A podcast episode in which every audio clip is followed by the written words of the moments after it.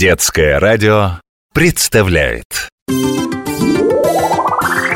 Сейчас разовьюсь!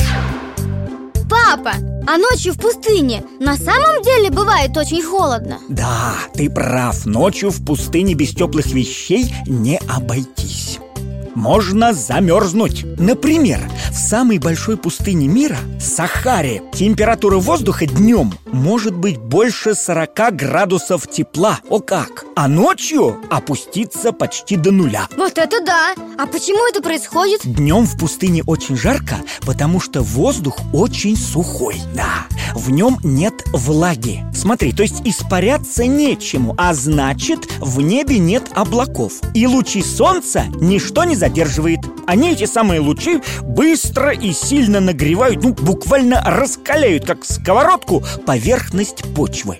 Температура воздуха становится очень высокой. А ночью, смотри-ка, температура резко понижается по той же самой причине. Из-за сухости воздуха. В почве нет воды, в небе нет облаков, а значит тепло удерживать нечему.